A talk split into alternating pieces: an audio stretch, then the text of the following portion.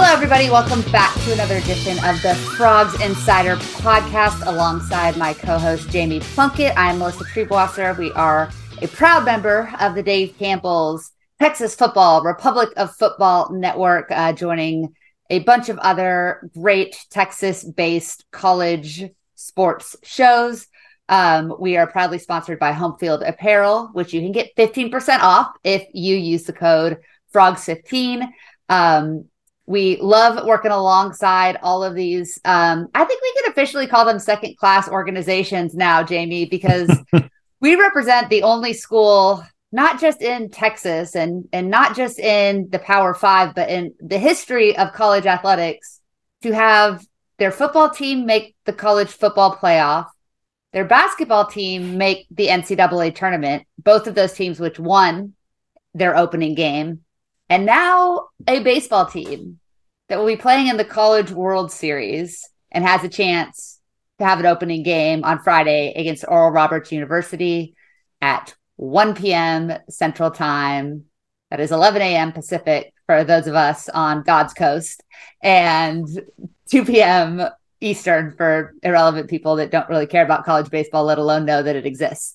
Uh, oh, I guess Florida is on the East Coast technically, or barely. It's Eastern barely hanging zone. on down barely, there. yeah. Um, and Virginia as well, both of whom are in a bracket. So maybe my statement was irrelevant, but regardless, again, Frogs Insider, Republic of Football, talking mostly baseball for the last couple of weeks because we've got the hottest college baseball team in the country right now, Jamie. Yes, and I love the stat that you just provided. It the huge sample size of nine years of, Yeah. of data that we're working with uh, that says TCU is clearly the best, not only football program, not only baseball program, but athletics department in the country. Uh, and we'll just go ahead and tack on university to that as Sure. well. Sure. We, we don't we don't need to talk about like results or like championships won or things like that. Like that doesn't really matter for this conversation. We got into the dance, uh, the three major sports. We've we've won some national championships this year. We've won a ton of conference championships. Um, who doesn't want to be TCU right now? That's I what I'm mean, saying. It's a pretty good time. It's a pretty good time to be a Horn Frog. That is for certain. Uh, and I think you know if if things keep breaking TCU baseball's way, it might be an even better week or better year to be a Horn Frog here in, in a couple of weeks. But we're gonna we're gonna get to that, Melissa. Um, shout out to Home Field. You mentioned them already. Our sponsor, Frogs fifteen, is the code. I'm not wearing a home field shirt right now. I feel I'm not embarrassed either. Yeah. that. Um, Not even wearing a TCU shirt. right when this podcast recording ends, I will be going into my closet and getting my frogs script hoodie and putting it on because even though it is in the 90s here in Texas this week, my house is just vibing at a very cool like 68. So, Mhm. Gonna throw the hoodie on, rub it in Mother Nature's face that I can control the weather in my own home and uh, feel very comfortable and embraced by my hoodie while I do so. It is it is incredibly bold to talk about being able to control the weather in your own home in a state that has been recently known for not being able to keep the power on. So I mean, you're living in California, so hey, I oh god, I'm not going to say it. I'm not going to say it. I just Look. there are there are lights on. There's wood being knocked on. there we go. Yeah, rolling blackouts. And it- how, it how are a- those treating you? Uh, I don't live. I, I don't live in rolling blackout country, so they're they're treating me great. I'm I'm not a PG&E customer. I'm I'm doing great.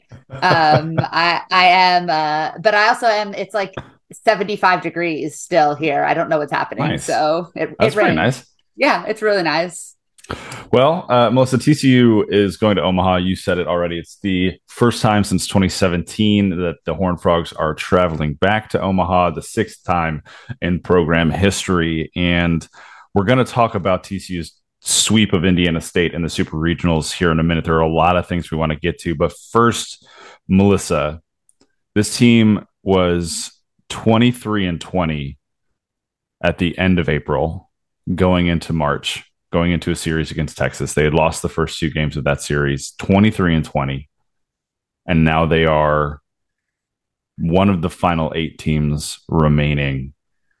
In your estimation, what changed between then and now for this baseball team?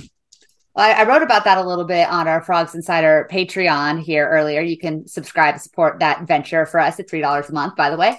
Um, but I think that you know, our friend Charles Baggarly, the, the wonderful TCU 360 reporter, um, soon to be uh, Star Telegram DFW high school sports reporter, uh, he talked about that players only meeting that came right before that that DBU game, and mm-hmm. I think that's the game where Karson Bowen hit kind of a late grand slam. Um, there was a big spark. You could see, you could sense the energy and the dugout was different. I know a lot of kind of you know, it's a lot of word salad to talk about players only meetings a lot of times, but one thing that Kirk Saarloos has consistently said that this is a players led club. And as much as, as he's got a veteran coaching staff, as, as much uh, there is a voice in that dugout, I think it was up to the players to kind of take ownership of who that roster was. Um, it was it was up to the young guys to realize hey, you're going to be everyday guys on this roster. You don't get to be freshmen. We've talked about that quite a bit. You know, it was it was up to the pitchers to take responsibility of, hey, we got to throw strikes. We got to we got to be where we need to be. We've got to be doing the things that are asking of.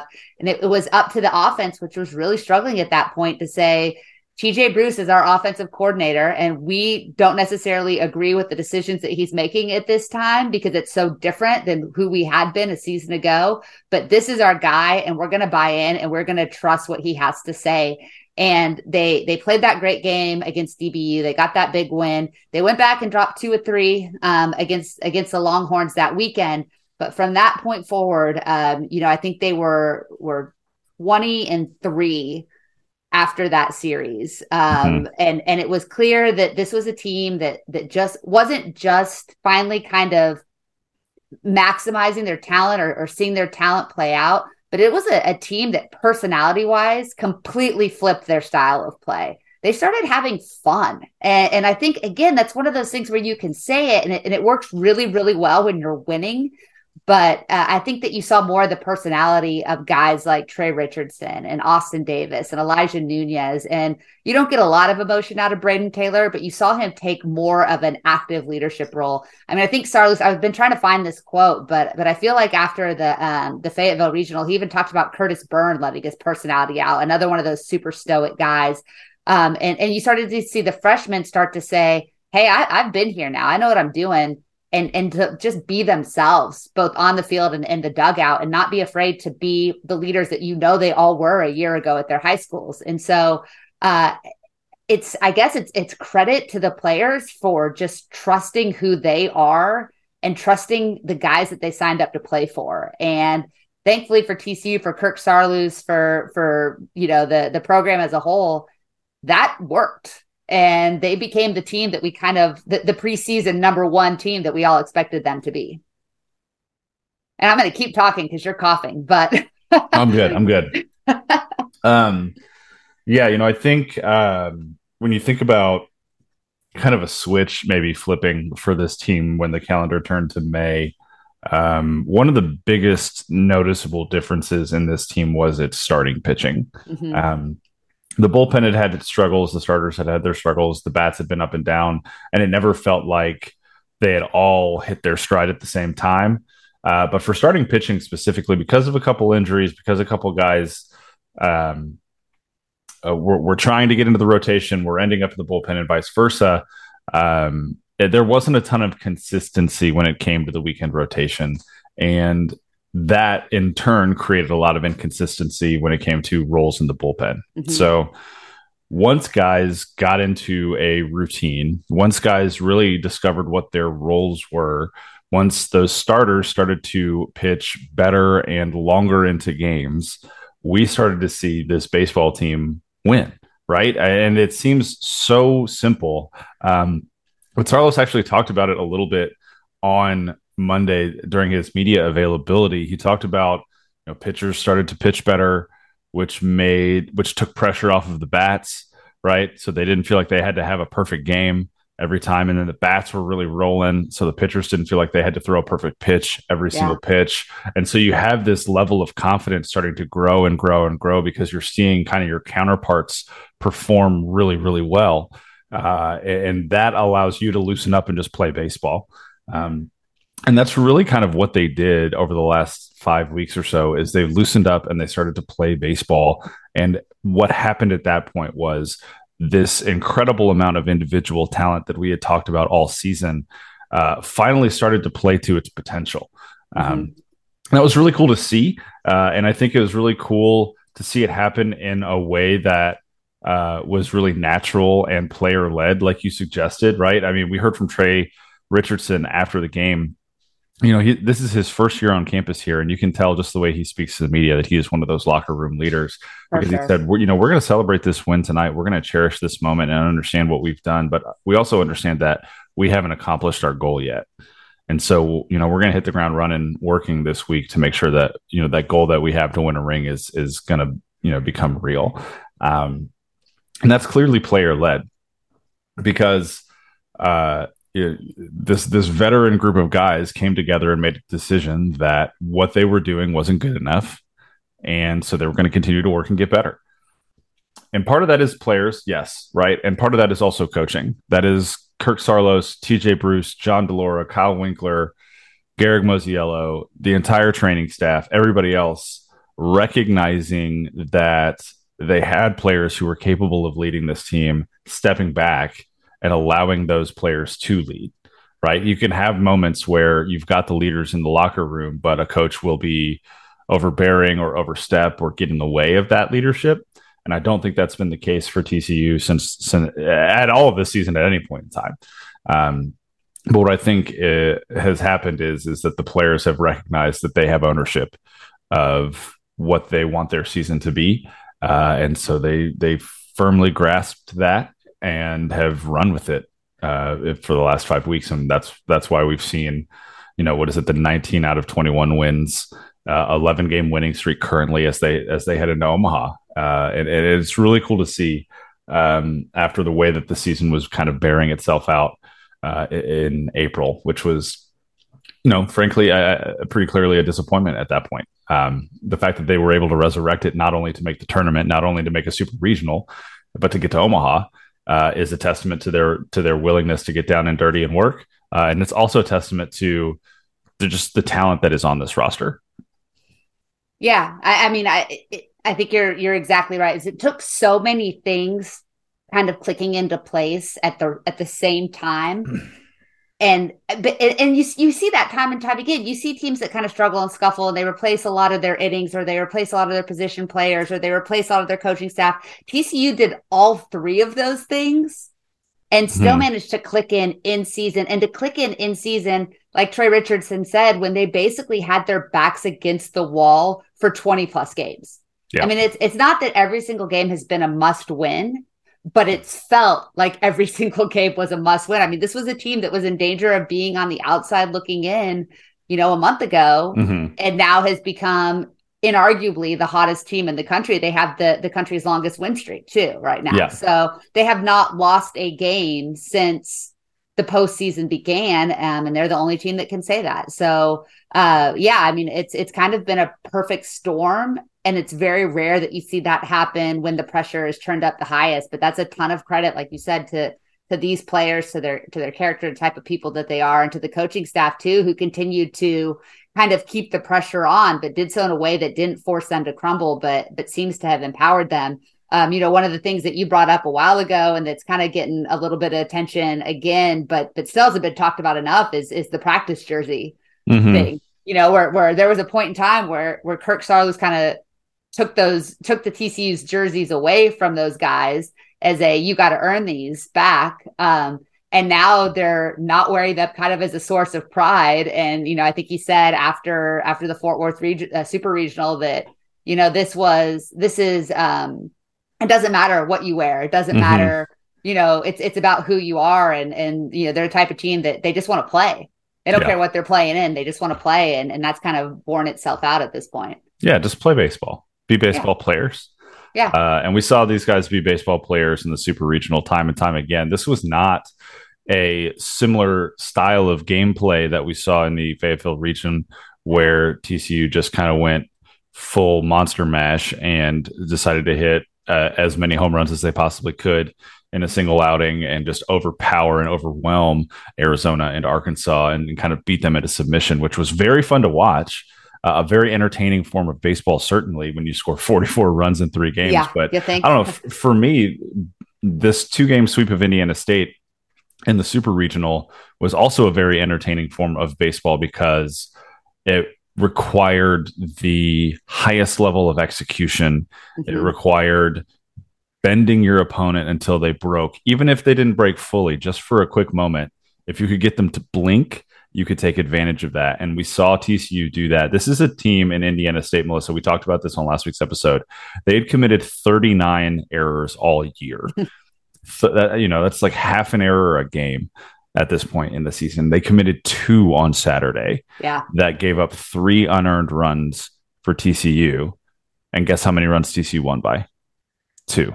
Right. And so it's not only that TCU has shown that they can hammer the baseball and, and win going away 20 to 5, but TCU has now shown that they are capable of of molding their style of game to whatever the situation demands of them we saw the manufacturer run so beautifully on Sunday night, uh, where Cole Fontenelle leads off with a double, hit off the wall in uh, like right center. He, uh, by the, we're going to talk more about Cole Fontenelle here in a second because he had an yeah.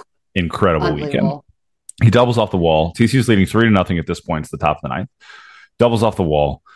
Tre Richardson, who's coming off an 11 RBI game, a four home run weekend, absolutely hammered the ball in Fayetteville gets the, gets the call to move Cole over, and as a leader does, as someone who's prepared for any moment does, he put the perfect sac bunt down, got Cole over to third, one out. And Kurtis Byrne, the leader that he's been all year, the guy who's embraced the designated hitter role, the guy who's embraced being a mentor to a younger catcher in Karson Bowen. Uh, you know, we got a chance to talk to Karson earlier this week, and he said from day one, Kurtis has been had his back, has helped him out, has shown him the ropes, has helped him adjust to the college game.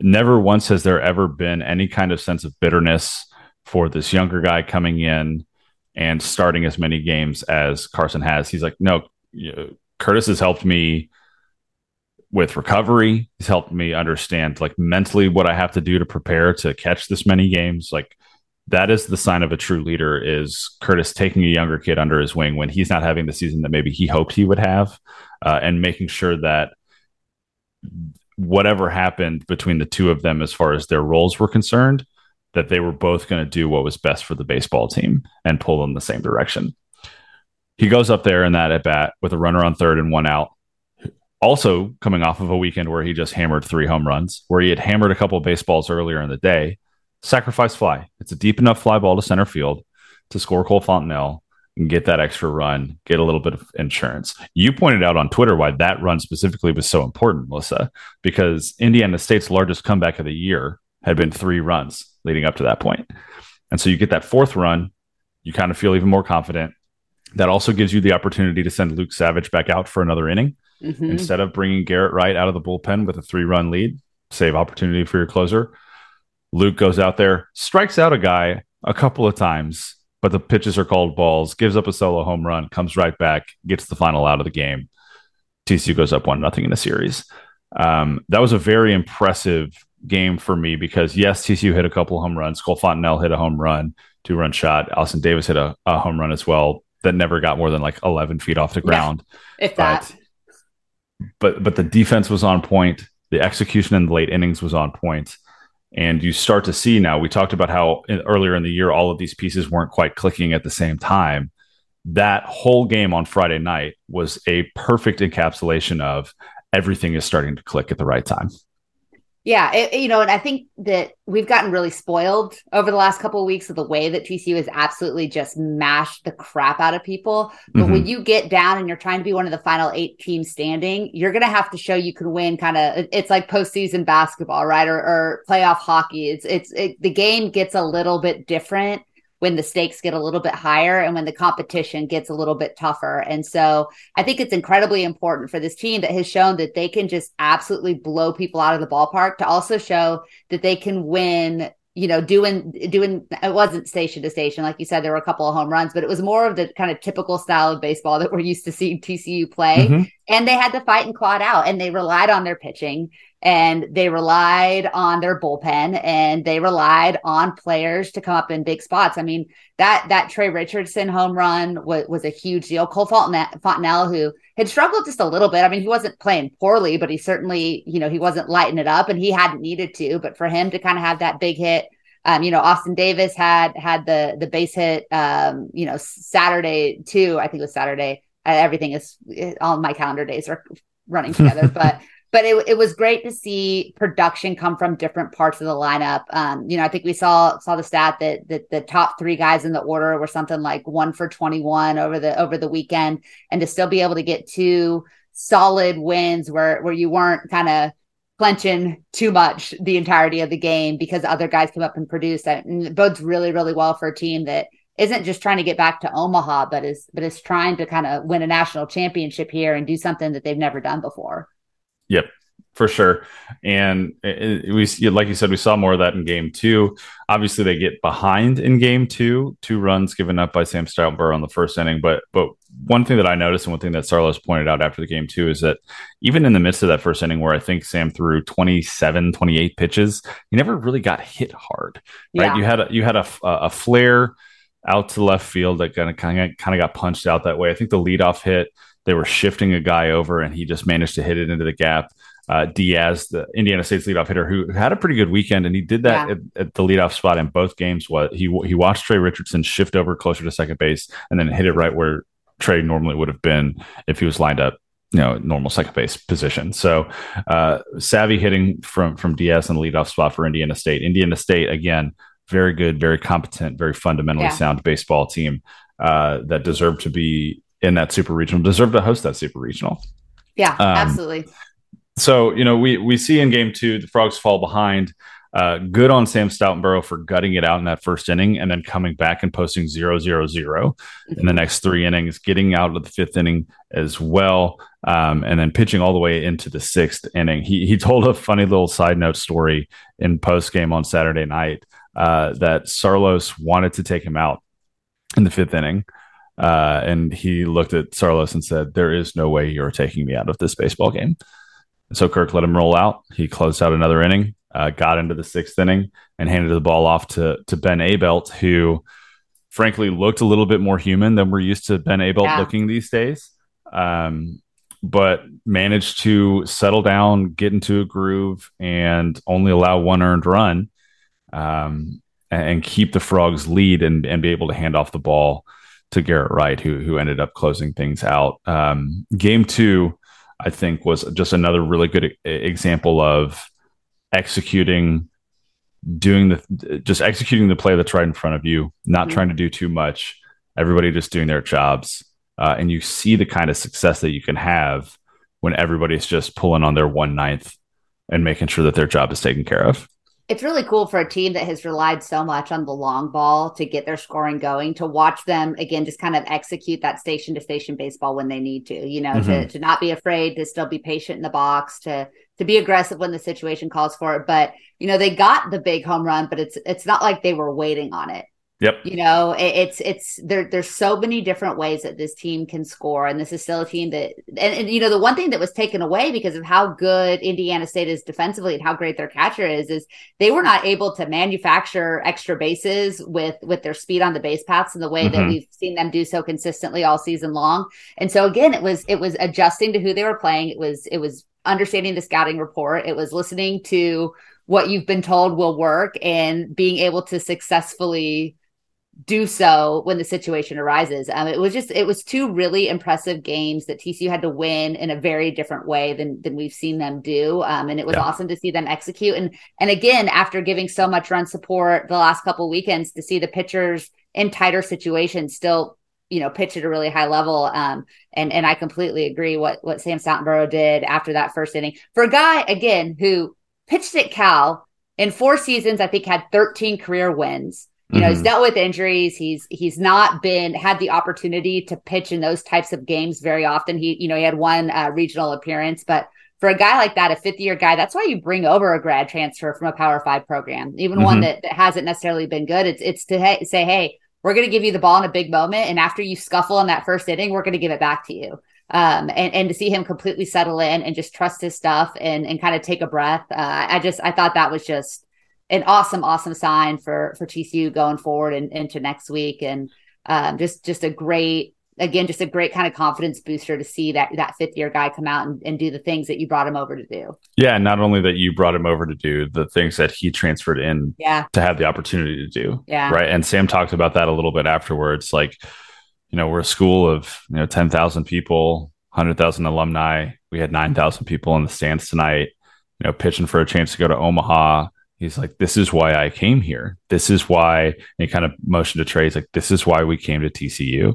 Um, and the fact that you had two first year transfers sitting in that post game press conference alongside a second year head coach uh, talking about how you guys just made it to Omaha is a real testament to guys' willingness to come in and do whatever it takes to win baseball games, but also it's a testament to the coaching staff's ability to identify talent bring them in through the transfer portal, uh, and get everybody pulling in the same direction. It's it's really really cool.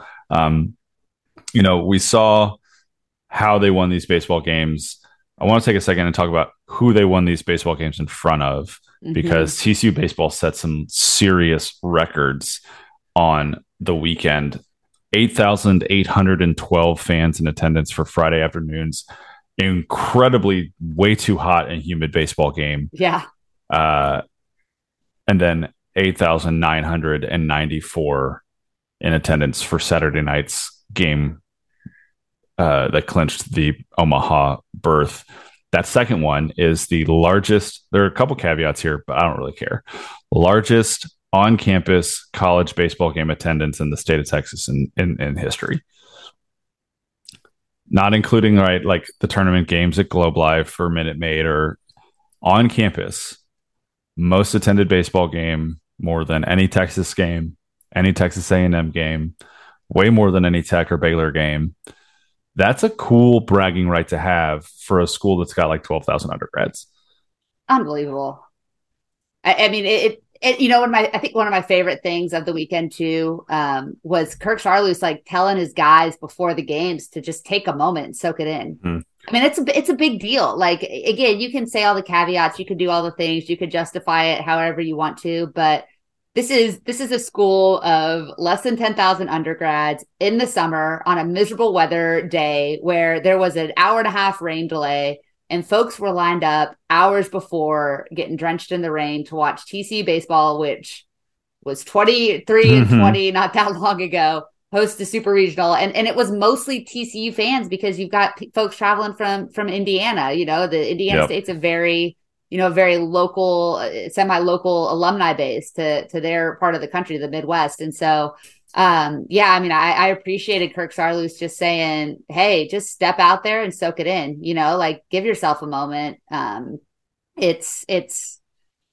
you, you're you're not going to get to do that very often, no matter who you are, no matter where you go to school, no no matter how long you play this game. Uh, have nine thousand people that care that much mm-hmm. cheering you on. It's it's pretty unbelievable. It's pretty special, and and again, it's just what a perfect way to cap off a really special athletics year at, at in Fort Worth.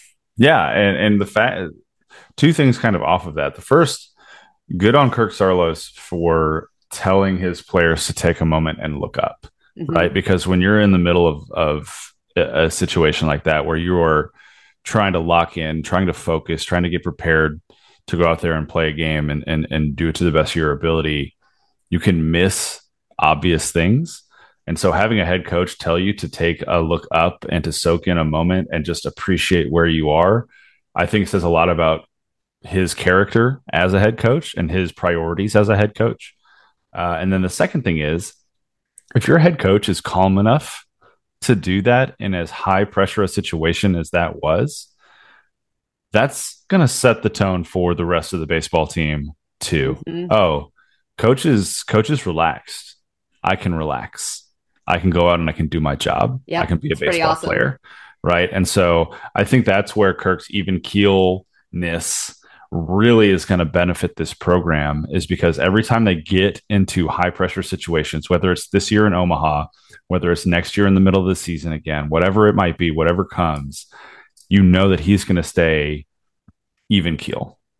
and that's yeah. going to rub off that's going to his team is going to reflect that back to him in those high pressure moments uh, and, and, i think that's going to pay off for this thing in the long run in a way that you know we frankly haven't seen in past iterations of tcu baseball yeah. um, and, and, so that that to me is a signal that okay he's got this right and okay these yeah. guys have got this because they're going to take after their head coach they're going to follow him into battle in the same style that he's going in um, and well, there's nothing there's nothing more terrifying than playing a team walking into a stadium that is completely relaxed yeah.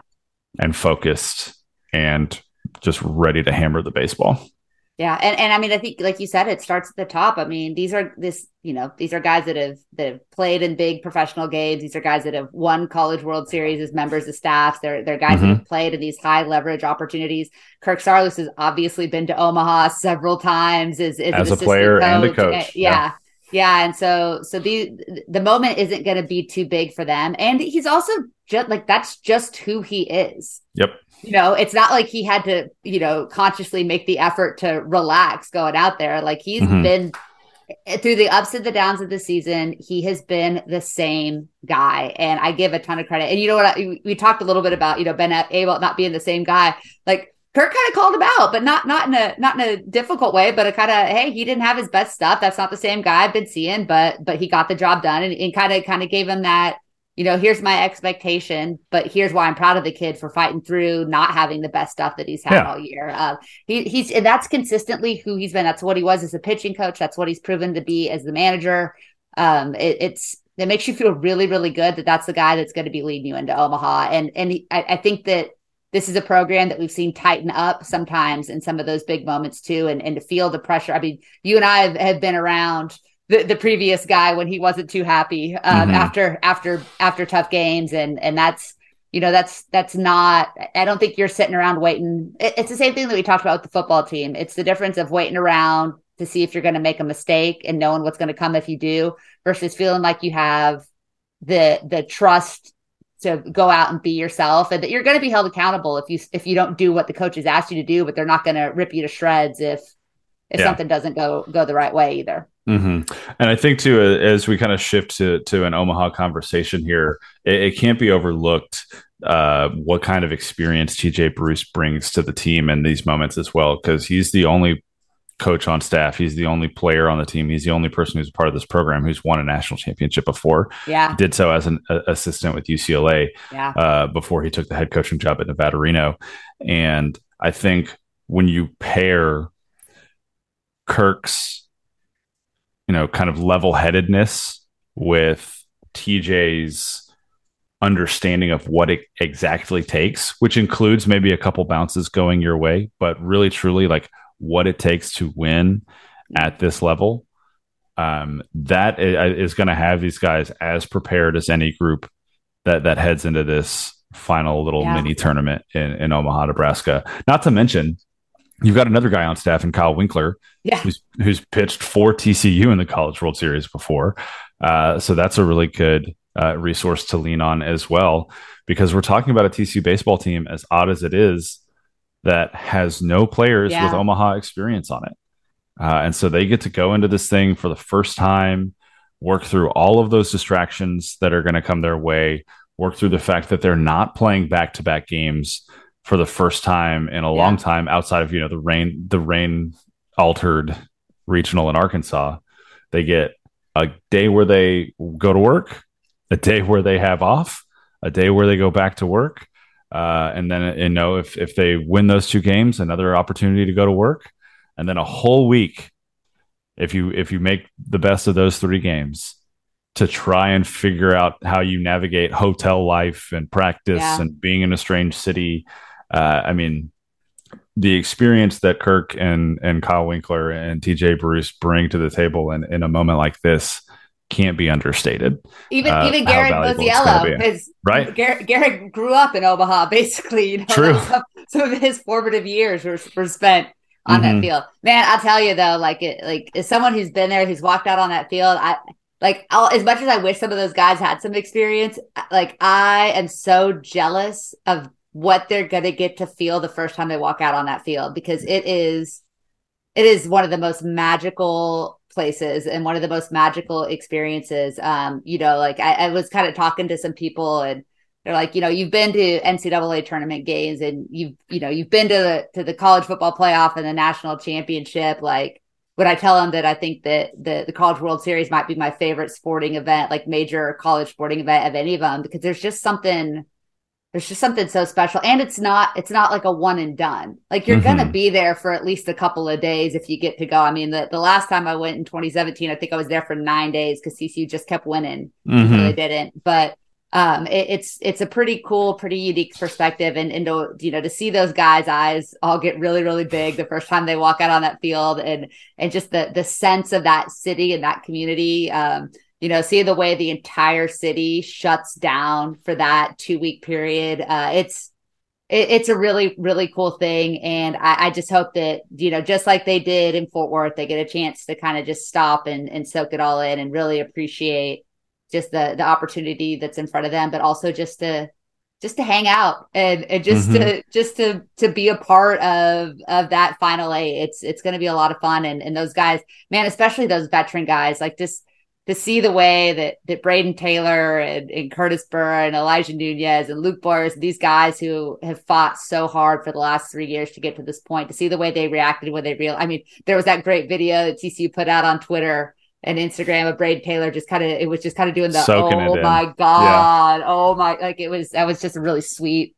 sweet moment. Yeah. It's it's gonna be awesome to see those guys get to experience that up there. It is. It is because they they deserve it. They've worked their backsides off. They've survived all the ups and downs, and now they get to to be a part of just what is a really cool two week celebration of college baseball yeah. up in Omaha. So, uh, TCU's first opponent, as you mentioned right off the top, is Oral Roberts. It's at 1 p.m. Central on Friday afternoon. Melissa, this is an Oral Roberts team that should not have been a four seed.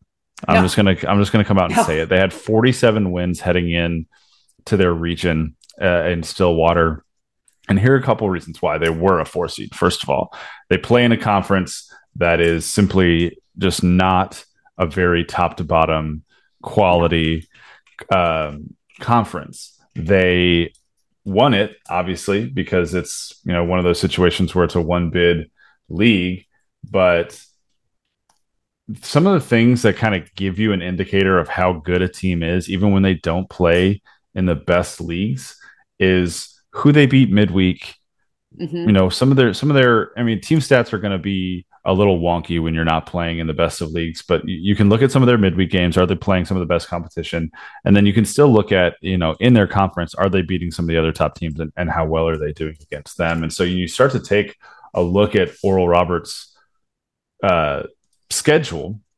They won their series against Texas State, who was a tournament team last year. They uh, got swept by DBU, so you're thinking, okay, well, there's there's a notch against them there. They went two and zero oh against Wichita uh, State midweek. Um, they took down Missouri State, who was a, a tournament team for a long time. Um, and then you get down and you start to see, okay, who else did they play? Well, they played Oklahoma State in the midweek, beat them eight to five. They played Oklahoma State in the midweek again, beat them nine to seven.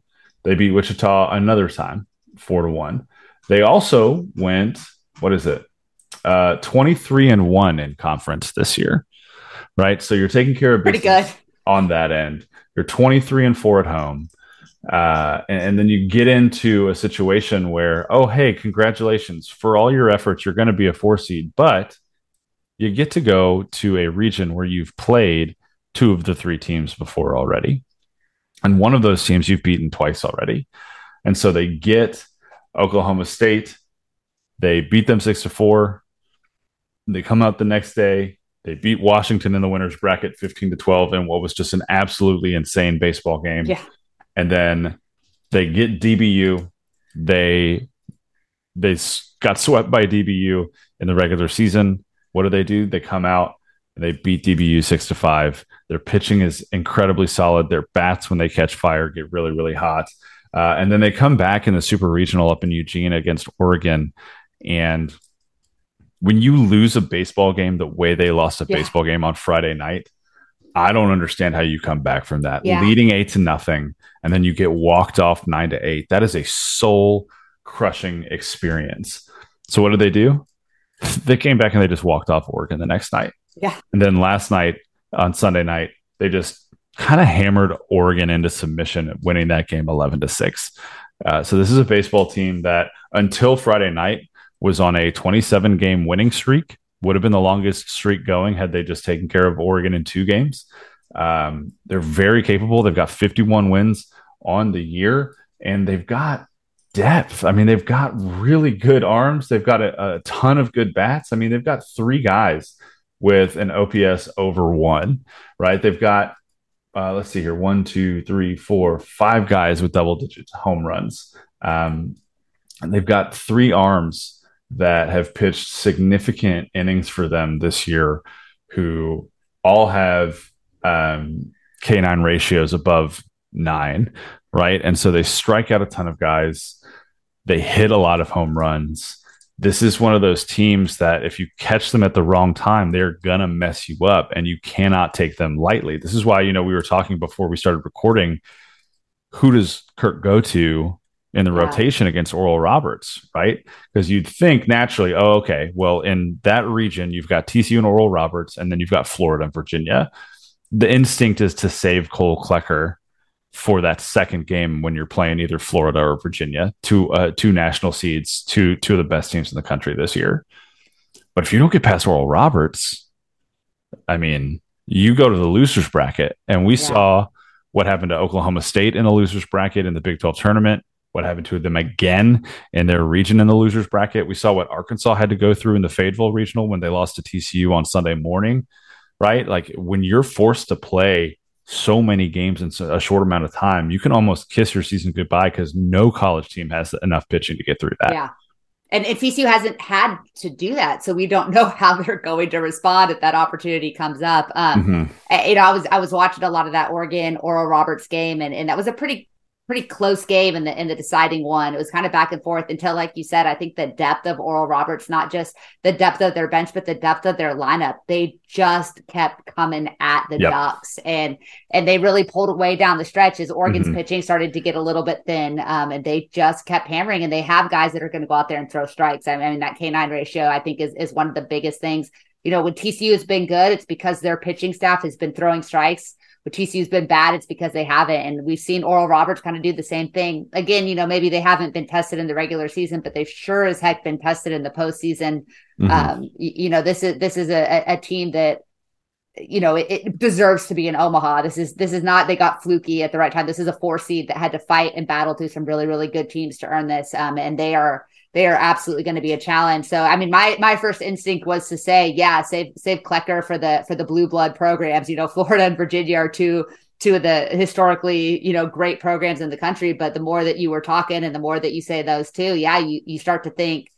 Man, you got to go win that that first game. That's it's so mm-hmm. crucial. So you got to, and plus that's what we, that's what they've been doing, right? That's what's been successful is giving Cole the ball first. Uh, why would you change up what's been working? Go eat at IHOP give Cole the ball first, exactly. give Sam the ball second, wear the practice jerseys. Mm-hmm. Like let let's let's Don't, go ahead and get to that second weekend. There is no need to change anything about no. what you've been doing to this point. Yeah. There is no need, yeah. right? I mean, you look at Oral Roberts. Uh, they beat an Oregon team that was on a nine-game winning streak coming into yeah. that game. They came out of the Nashville region completely untouched, right? They beat Xavier twice. They beat Vanderbilt eight to seven in that second game to stay in the winners bracket, and get to the final.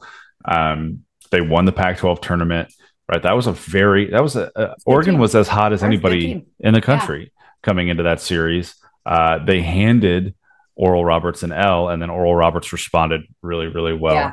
Um, so yeah, I think you go with Cole. Now, if there are coaches listening to this, I'm just if I'm wrong, I'm wrong. Yeah, do, do I think you, you go, think is best. I think I think you go with means. Cole. I think you yeah. go with Cole on Friday you run your guy out there. You say, we're going to put our best against Oral Roberts and we're going to trust the dudes behind him in the rotation to get things done yeah. no matter what happens. Because, I mean, if you get the Cole Klecker that you got against Indiana State, where he's striking out nine, he's pitching into the eighth inning, right? Like, this is a guy who, I mean, I tweeted it out after Friday night. Cole Klecker has the most wins for any true freshman pitcher for TCU since Matt Purke did it in 2010, right? He has 10 wins on the season.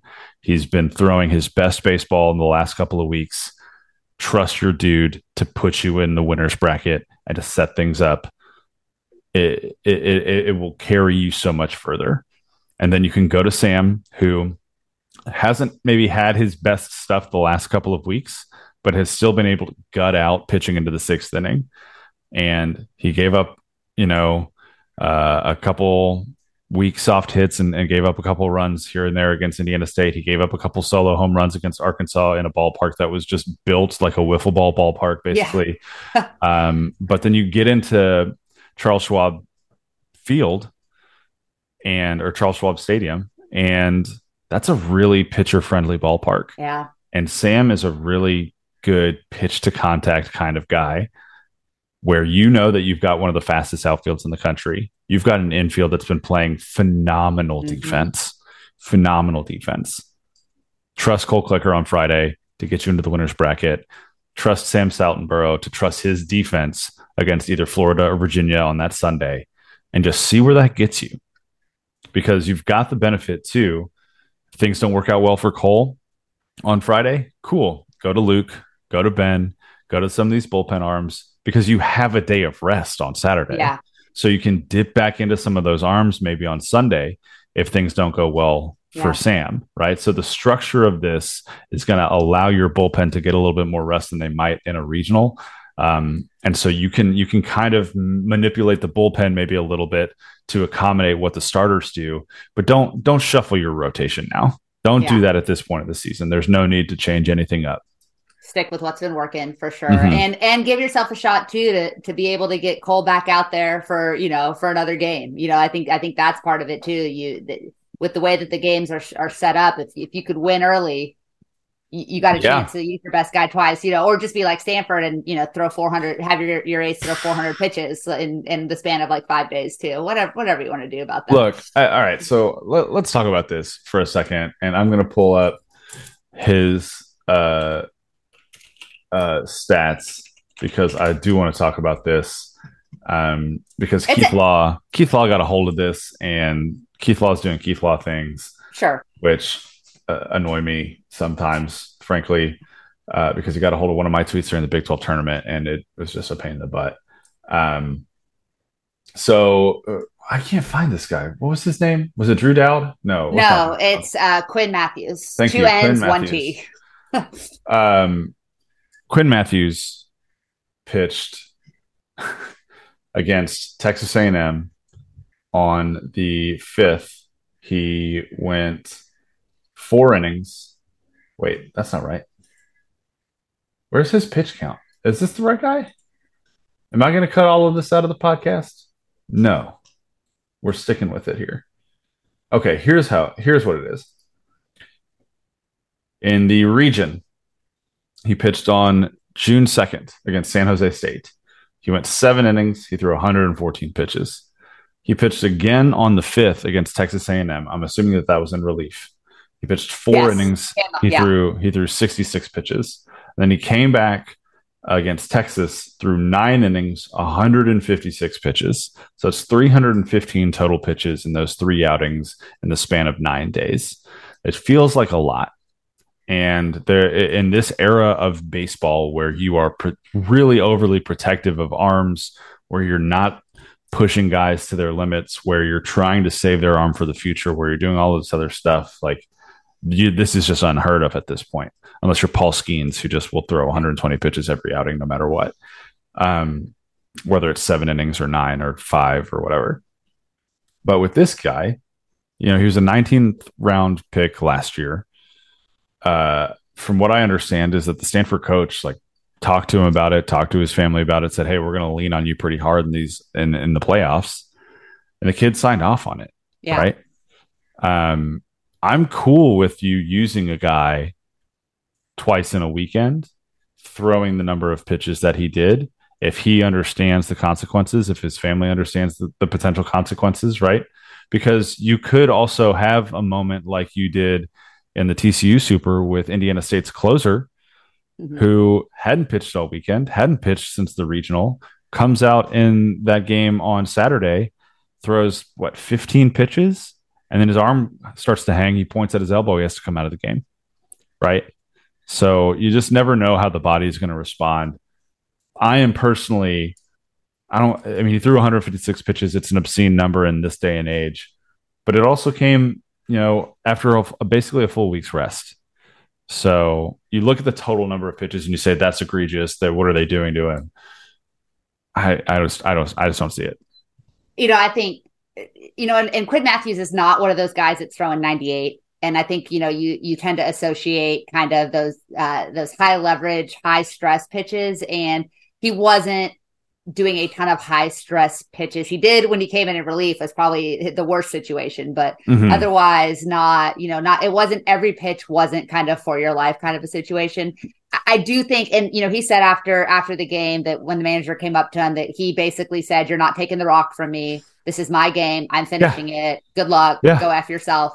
And, mm-hmm. and I mm-hmm. do, as, as someone exactly who is like that, at, you know, honestly, like it, like knowing a little bit about Quinn Matthews, it would not surprise me if he did, but um, but you know, it's, it's it, it's it's interesting for me as, as somebody who's who's coached who's coached uh, not you know at a very high level. I've never coached this. I've college uh, NAIA was the highest level I ever coached at. So obviously a very different situation. But mm-hmm.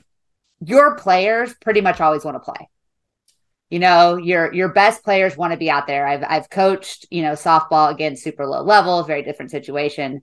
Um, and there is something to be said for you know, being the adult in those situations. Now, if he was very clear ahead of time with, hey, you know, are you okay with this? And he talked to the family too, because oftentimes you need kind of the the parent, even for a, you know a grown a grown man in college, to kind of say you got to think about your future. But let's just be clear: none of the men in college are grown.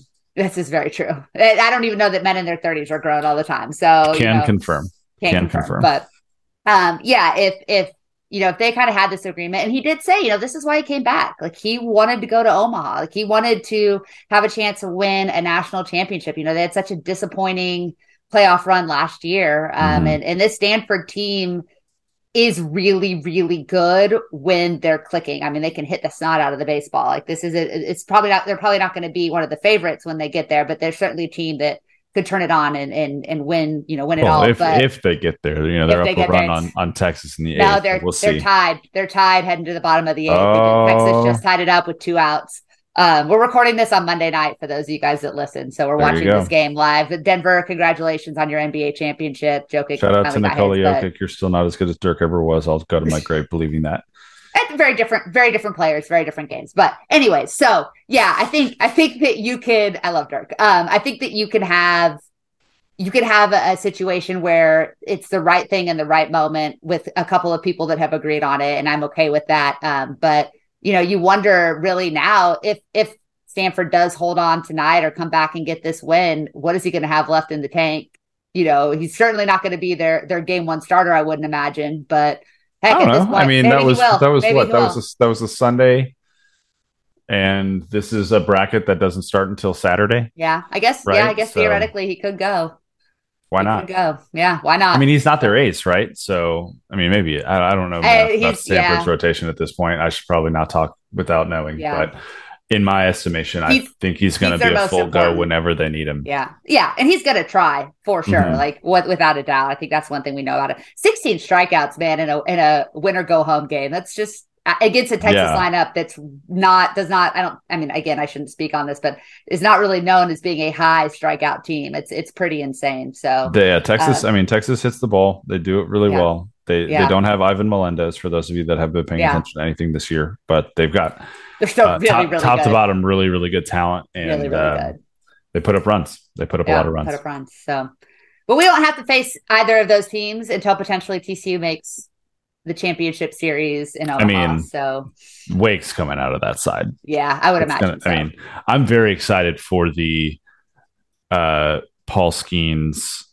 Wake Forest yeah. matchup that we deserve yeah. to be able to see on that side of the region. And I'm very for glad sure. that I can sit back and just enjoy that yep. as a person who doesn't have yep. to worry about those teams being on our side of the region. Unbelievably true. Those are great things. Fun to watch other people suffer. Yes yeah. Schadenfreude is excellent. Um, Melissa, let's move off of baseball though here for the last few minutes of the show and talk a little TCU shooty hoops, both men's and women's. We've got some fun yeah. notes to touch on really quickly before we wrap things up. First, Ernest Udeh Jr., the newest addition to TCU men's basketball, received an invitation this week to uh, the workout for the under 19 Team USA men's basketball team, which, which awesome. is pretty cool. It's fun little bit of news. You might remember, listener, that the last Horn Frog to participate in this was Mike Miles Jr., who won a FIBA gold medal for the under 19 Team USA team uh, back in 2021 uh, alongside his head coach, Jamie Dixon. Yeah, these are these are awesome opportunities. I'm really hoping that Ernest specifically gets a chance to be on this team because as a guy mm. that didn't play a ton of minutes for Kansas, um, we saw this with Mike. Is it it really helped him grow as a leader? You know, it helped him um, grow, and, he's always been a guy that wanted the ball in the big moments. But I think we saw that even more so, and just the competition of playing against those guys every day in practice. Um, I, I, think it was just absolutely invaluable for him, both on and off the court. Um, and I think that for Ernest Udeh, who um, is going to need to be a really good player for TCU next year for them to kind of meet their goals. Um, mm-hmm. I think it would be an awesome opportunity for him to go up against some good competition, not just, you know, in the games, but in practice too, and get him ready to go from being kind of a, a end of the bench guy to, you know, potentially a starter here in the fall. Yeah. And, and yeah, it's just, it's minutes, right? Get yeah. as many minutes under your belt as you can. Uh, when you look at TCU's front court, I know we talked about this last episode, just with Essam Mostafa, with Xavier Cork, and with Ernest coming in as well. Uh, you have the opportunity for this really cool rotation to take place for this um, for for these guys to not get overextended, not work too many minutes. But for Ernest, it will be an opportunity to play a little bit more, um, and so you want him to be ready to t- to kind of take on that load and not just force him into uh, maybe more minutes than he's used to uh, right out of the gate. Uh, so it's a cool cool little invite uh, for him to to have this summer. And then on the women's side of things, you know, I was at TC the other day uh, for one of their invite only football camps, and as I was walking through Schollmaier to get to the indoor practice facility, I heard someone dribbling a basketball on the court, which you know right always now in. for yeah. the yeah i'm always going to peek my head in uh, but they're out there practicing because the practice court is torn up right now they're mm-hmm. replacing it this offseason which it needed it so this is a good yeah. upgrade for for tcu basketball's facilities but it means that everybody that's on the basketball teams are working out in the main Schollmaier arena. And so I poked my head in, and who did I see? But TCU women's basketball coach, Mark Campbell, and TCU's, I don't want to say like crown jewel of the transfer portal because they have such a stacked transfer yeah. portal class this offseason. But one of the big pieces uh, that's a part of that transfer portal, Sedona, Pri- uh, Sedona Prince, was in there getting up shots, working one on one with her coach. They obviously had that history of being together at Oregon. Campbell was one of the key recruiters to to land her out of high school as a five star recruit. Uh, and it looked just from the, the couple minutes that I stood there watching them get up some shots, like they are right back into that rhythm mm-hmm. of, of, coach and player and right back into that relationship again, um, which gets me really fired up for women's basketball this year. I'm so excited for women's basketball this year. I, I mean, you talk about Prince, you know, it's not just what she brings off the court, but for a program that's really struggled the last couple of years, she has such a high profile and so much respect among the game. She's going to bring eyeballs to Fort Worth again um, in a year where, like you said, they've absolutely loaded up in the portal. Plus, they ha- hung on to their their prize kind of young player. Um, mm-hmm. Um, they they have it. This program has a chance to have kind of the TC volleyball level turnaround um, in, in a year, and to you know to be a team that that should be able to contend in the top half of the Big 12 and, and maybe have a shot to make an NCAA tournament, something they haven't done in a really long time. So um, yeah. I'm excited about Mark Campbell. You know, obviously he's, he's, a West Coast guy. He spent, he spent a lot of time in big programs out here. He's at Sac State, which is the university down the street from me, um, and turned that program around uh, and recruited the heck out of, out of that program, which is not an easy place to recruit. Mm-hmm. Um, so I, am really excited to see what he can do with just the resources, the facilities, and and the uh, the platform that TCU has right now to kind of bring the women's program up to to snuff with with the rest of the athletics program across the across the uh, uh, athletics world at TCU. You know, it's just another opportunity for TCU to be able to claim that they are, in fact, in The everything greatest. school. Yeah, the greatest school in the entire world. And I'd like to get a meat school. smoking team now too. I feel like we need a championship meat smoking. I mean, with all of the barbecue in Fort Worth, it feels like you know there's a lot of a lot of experts to lean on to maybe coach Yeah. that team. Get Yeah. get Travis Travis Yeah, Hyman Travis here Coach Travis to Heim. coach to coach meat judging or meat smoking or whatever the heck Yeah. it is. Do them both. Um, yeah, eh, you know, just TCU is an everything school now. It's so it's only it only uh, makes sense that women's basketball would step up their game this this season and and, Yeah. and get to to where we know that they can get to. Um, I have also just a couple little fun notes here that uh, I pulled for other things that um, I wanted to share with you, Melissa. Did you know that in this calendar year, uh, academic year, just kind of on the on the topic of everything school, TCU had 65 student athletes across all of their sports that received all conference honors. That's awesome. They had 15 student athletes across, I believe it was seven different sports, receive all American honors. Wow. They had, uh, I believe it's seven coaches across obviously seven different sports that received a combined 13 Coach of the Year Wow. awards. Ten of Uh, those went to Sonny. Seven, seven went to Seven. Sonny. Um, but uh, it's it's a great time to be a Horn Frog. It is. It's a great time to be a. Horn Frog. We've watched all of these programs thrive. We're going to see a couple more thrive, hopefully in the near future. And between then and now, we get to watch TCU baseball in Omaha taking on Oral Roberts this Friday at 1 p.m. Make sure you tune in. If you're not going to get to Omaha, tune in. Nobody works on Friday afternoons, anyways. You have Kirk Saarloos's permission. Just see his Yeah. tweet from earlier on Monday, uh, and, and we're gonna we're gonna hopefully watch the the Horn Frogs do the thing and bring home a ring. For Melissa Good. Triebwasser, I'm Jamie Plunkett. Make sure you check out Home Field Apparel. Frogs 15 will get you 15% off. Shout out to Dave Campbell's Texas Football and the Republic of Football Network, of which we are a part. Go and subscribe on Spotify, on Pod, uh, Apple Podcasts, wherever you get your shows. You can subscribe to the Republic of Football Network feed, where you'll get every single show from every single D1 Texas football program. You can subscribe to our Frogs Insider only feed, where you'll just only get our stuff, but that that's cool, but that's also boring because you want to listen to the guys over at Between Two Bears and, and Gambling Gauchos and, and all that kind of stuff. I will admit I've been listening to the Gambling Gauchos every week. They are pretty good at what they do. Yeah. Um, They'll keep you entertained. yes, yes, they will. Check out Melissa on patreon.com slash frogs insider for all of the great stuff that she is writing. And we will see you guys next week when hopefully we are talking about TCU moving on to the final weekend in Omaha, Nebraska. But until then, go frogs. Go frogs.